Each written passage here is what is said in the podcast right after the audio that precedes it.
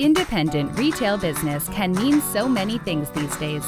A brick and mortar store, an e-commerce business, a maker's online shop, a booth at an antique mall, and more. No matter which category you're in, Kathy Cruz, a fellow retail business owner and retail educator, will teach you how to market and manage your business efficiently so you can spend time doing other things you love. Welcome to the Savvy Shopkeeper Podcast. Welcome to episode twenty-six of the Savvy Shopkeeper Retail Podcast, Business Lessons Learned During COVID nineteen, Part two. I'm your host, Kathy Cruz. My intention for this two-part episode, and that would be episodes twenty-five and twenty-six, is to share all of the financial-related lessons I learned as an independent retail business owner. I sometimes sound like a broken record, and maybe it's more to myself because I say some of these things over and over again and not to you. Maybe you don't catch them all, uh, but I sound like a broken record about a handful of business lessons I teach about. And as a shopkeeper myself, running a home decor store with my sister during this pandemic, I feel like a lot of these lessons were just confirmed. Like there's a reason why I'm so passionate about it. And I know I said this in the, in the first episode, if you caught that first episode. But I just think it's really important to teach about these particular topics. So first, I want to start off with a shopkeeper shout out. And this one's for Elisa, who's a Master Shopkeepers group member. And that's our mastermind, our paid mastermind group. So Elisa owns Moonstruck C L E, and I'll be sure to link her website in the show notes. She has a great little vintage shop in the charming neighborhood of Little Italy in Cleveland, Ohio. She titled her podcast review, Kindness, Generosity, and a Gentle-ish, I like that she said gentle-ish, push. And Elisa went on to say, Kathy's podcast is everything a shopkeeper could need. She's a wonderful teacher who has learned from personal experience and is happy to share her journey. She's in the arena shoulder to shoulder with many of us, which makes you feel like you have a coach and a friend to lean on. Rarely do you find such openness and transparency in a teacher. I feel lucky to have found this detailed and encouraging podcast. And that was the end of her review. So Elisa, I just want to say thank you so much. I find that Elisa is extremely interested in growth and in learning. And what's so great about her is that she shows up. She makes it to almost every group call. And right now, because of our situation, we're having group calls every week in Master Shopkeepers, and she's there for almost all of them.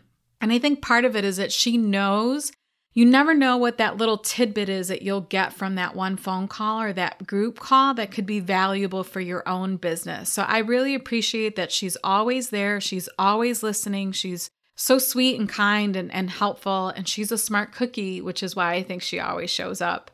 So thank you, Elisa. I appreciate it. All right, let's get started on the rest of the lessons I've learned or confirmed as a business owner during this pandemic. So in episode one, and I'll link it in the show notes, I covered six lessons, and now we're moving on to number seven.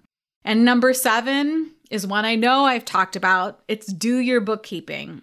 And essentially, you just need to stay on top of it or hire someone. And had I not stayed on top of our bookkeeping for my own store in two thousand nineteen, I would not have been prepared to have my taxes done as early as we did in two thousand twenty, which means I would not have had the information I needed to apply for grants or other programs to get assistance for my business. So this one was really important because I feel like since I was on top of it, I was prepared and I felt prepared. I saw so many conversations in Savvy Shopkeepers about um, people panicking or people feeling very unprepared or women who said that they had to go back and catch up on all of their bookkeeping from two thousand nineteen. That would be a nightmare. And I know I've touched on bookkeeping in the past and the importance of staying on top of it. But the two most important things that I actually coach about bookkeeping is number one, if you hate the numbers, if you avoid the bookkeeping because you don't understand it, or you just cringe at the thought of doing it, then this is a huge indication that this is something you need to delegate. You have to hire this out. If your heart sank when you realized that your finances were a mess and you weren't prepared to complete any of the applications for loans or grants, then I'm talking to you. It's time to hire this out. It's not crazy expensive. I don't know if people think this is going to cost them like five hundred dollars a month, but I know of some bookkeepers who charge forty dollars an hour. And let's say your bookkeeping, it might take a bit to catch up on initially, but monthly, let's say your bookkeeping is two hours a month. You know, even at someone who's charging sixty dollars or seventy-five dollars an hour, your bookkeeping will cost you anywhere from one hundred dollars to maybe two hundred dollars a month. That is not a crazy expense. And if you're a smaller scale business, it may be less. So I hate to throw out numbers because I don't want people to get excited. If you have a larger business and you delegate it, it might be a little bit more. But I just want to give shopkeepers an idea of what that expense could be. Another thing that I want to note is that I often ask, what's the best investment you've ever made in your business? And at least half of the people that usually respond to that question will say that bookkeeping was the best thing they ever did in their business. So keep that in mind too. So I want you to put the shame away and stop thinking that this is something you can't afford to hire out, because really you can't afford not to. So please listen to me, start interviewing bookkeepers. And the one thing that I say is don't hire the first person referred to you. Take the time to find someone you trust, someone who will answer your questions. This is really important. You know, someone who will do the work, of course, do it consistently and regularly, and someone who will help your business grow. And I really feel like you could determine some of those things through interviewing multiple bookkeepers to find the right fit for you. Yes, the process will be extremely uncomfortable and annoying, maybe even embarrassing at first as you clean up some of the mess. But trust me, if you want to run a profitable business, it's time to put your business bloomers on. I sound like my mom. Put your business bloomers on. So the first one was to help delegate it, or, you know, just make sure that you don't avoid it and get it done. And the second tip that I give is get yourself on a schedule. Whether you D I Y your bookkeeping or you work with an accountant, make sure your bookkeeping is reconciled once per month. I have a reminder in my phone, my personal phone, to do this the fifteenth of every month.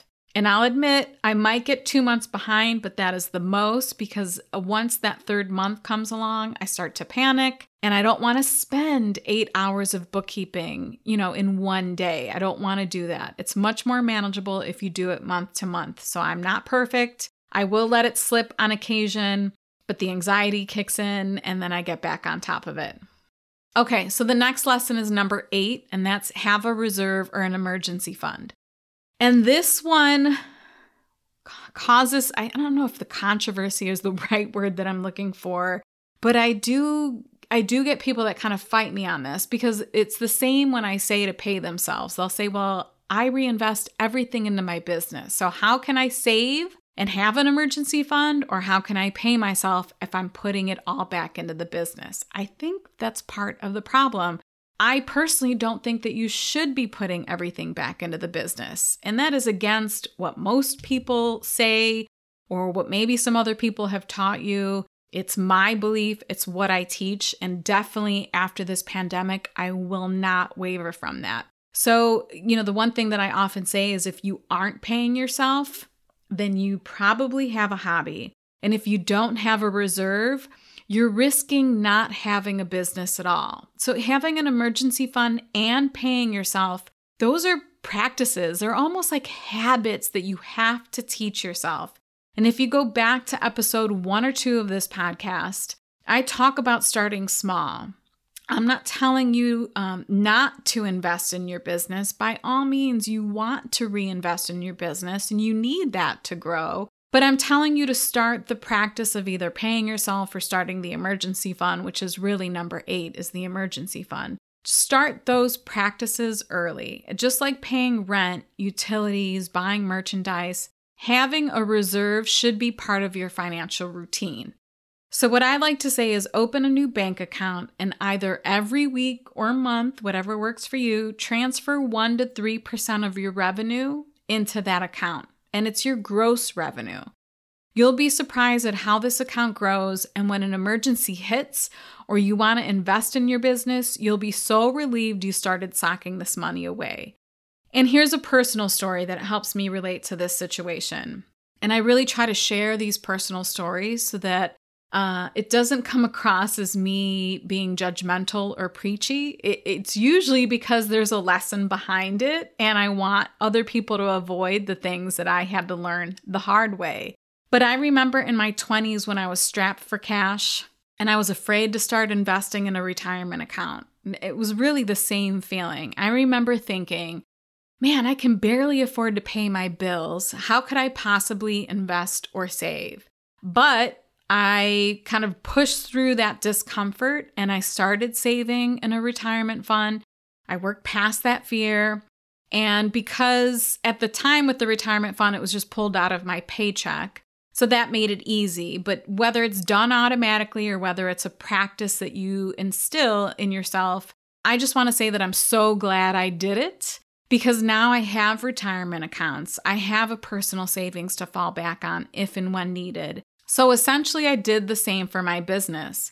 And when COVID nineteen hit, yes, I was a little concerned, but I also knew we had funds in our reserve account. I call it a profit account.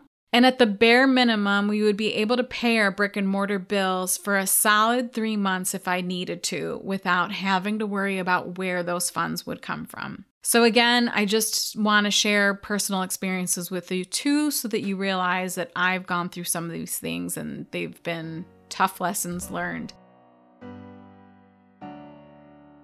I'm proud to say Darice is the sponsor of this season of the Savvy Shopkeeper Retail Podcast. If you aren't familiar with Darice, they are a premier distributor in the arts and crafts industry. But they are so much more than arts and crafts. They have on-trend home decor items, bridal, garden, gifts, and some great items for creating beautiful store and booth displays. Not only that, Darice has a fantastic blog that includes categories for both makers and brick-and-mortar businesses.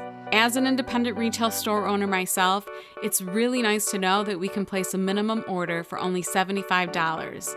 You don't hear that very often. Darice has an exclusive offer for Savvy Shopkeeper listeners. Use promo code S H O P twenty, that's S H O P twenty, at checkout for twenty percent off your order. Offer valid through December thirty-first, two thousand twenty. Visit Darice dot com, that's D as in David, A R I C E dot com, Darice dot com to check out everything they have to offer. So generally business owners don't qualify for unemployment, but because of the pandemic, business owner and the CARES Act, I should say, business owners were able to apply. Now, generally, unemployment checks are based on your pay. So if you weren't paying yourself in two thousand nineteen, you would not have qualified for standard unemployment. Luckily, in some states, business owners are qualifying for the P U A. I think that's what it is. It's the Pandemic Unemployment Assistance. And this is a preset six hundred dollars, six hundred dollars a week of unemployment that you can collect. Even if you're a sole proprietor, L L C, even if you own your own business. So this is very, very uncommon and unusual, but part of the CARES Act implemented this. But I just want to add that if this P U A program wasn't implemented, many shopkeepers would have no options for relief as business owners right now, because I know most shopkeepers aren't paying themselves, which then meant, means that they would not have qualified for unemployment. You see the vicious Kind of the vicious cycle here. So number nine was pay yourself. Number ten, be as debt-free as possible. And when I say debt-free, I actually would like to say both personally and professionally. Not carrying debt will give you freedom. So although maybe now isn't the time to talk about chipping away at debt, I still think it's important to address this because as your business is open and revenue levels start to increase, or if you actually haven't seen a dip in revenue, I want you to make chipping away at debt a priority. Personally, if I had debt in the business and wasn't paying myself or saving in a reserve account, I would probably first make debt payments a priority. So I would chip away at the debt first. And then once I was in a good position with that, I would start saving for my emergency fund or profit account, whatever you want to call it. And then I would start paying myself. That's the order that I would do it in. I am not a financial coach or an accountant, but this is the practice that I know firsthand works. So that's that's what I would recommend. If your debt is weighing heavy on you right now, you might be rolling your eyes at me and thinking, oh, it's so easy for you to say this, Kathy. But it actually isn't. I had some pretty heavy debt when I was in my twenties. And this topic alone would make a good podcast episode, but I'll spare you the details for now. But please know that I didn't always make good financial decisions. In my late twenties, I chose to change this. I chose to educate myself. I chose to make better decisions. Uh, and I chose to start living as debt-free as possible. Now, I am not completely debt-free. We have a mortgage. I have a car payment.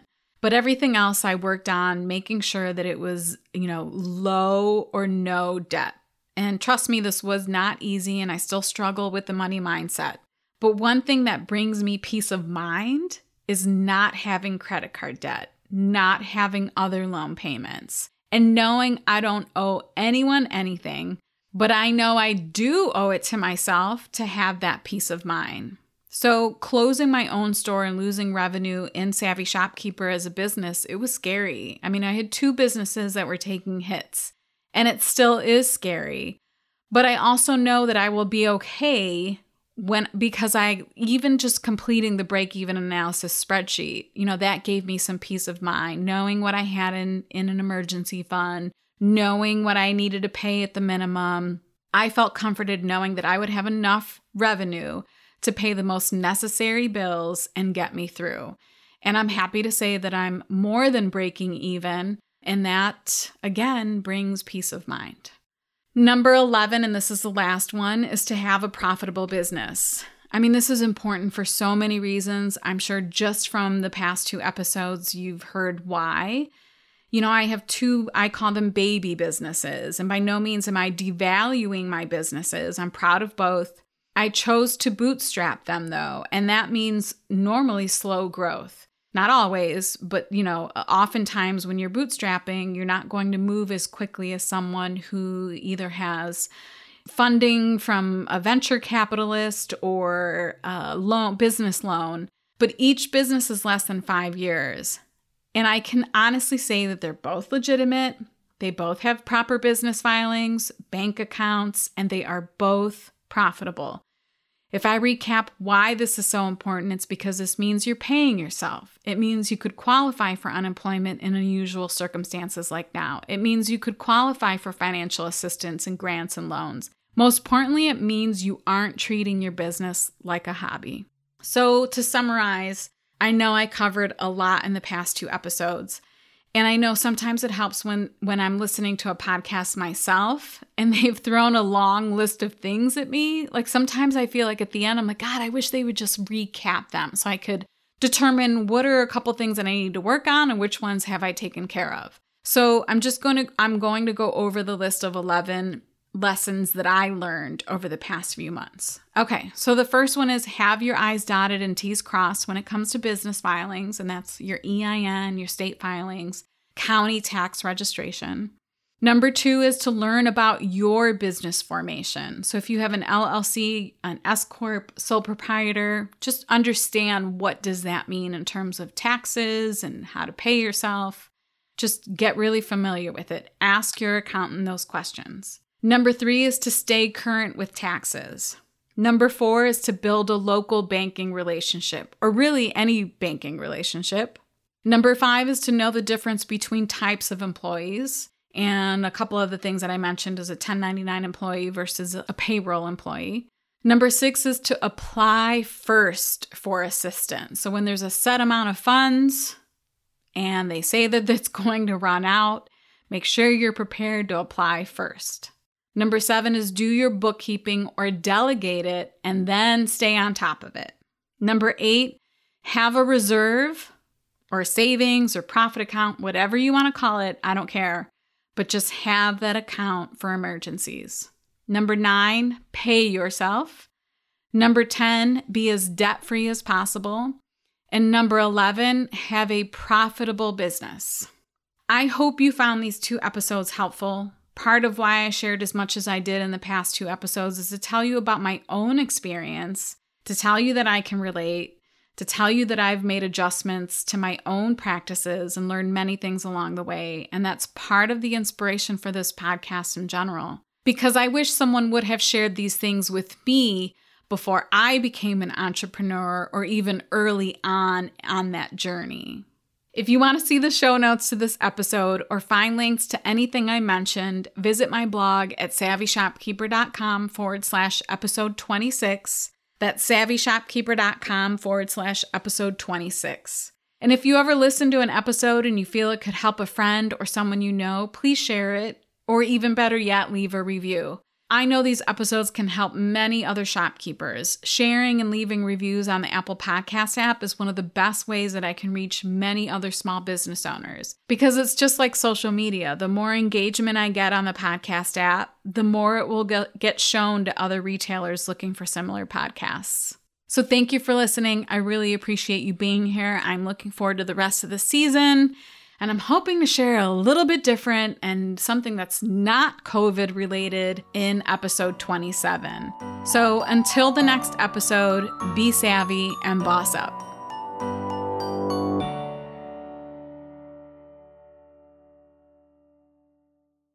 Say goodbye to your credit card rewards. Greedy corporate mega stores, led by Walmart and Target, are pushing for a law in Congress to take away your hard-earned cash back and travel points to line their pockets. The Durbin-Marshall credit card bill would enact harmful credit card routing mandates that would end credit card rewards as we know it. If you love your credit card rewards, tell your lawmakers, hands off my rewards. Tell them to oppose the Durbin-Marshall credit card bill.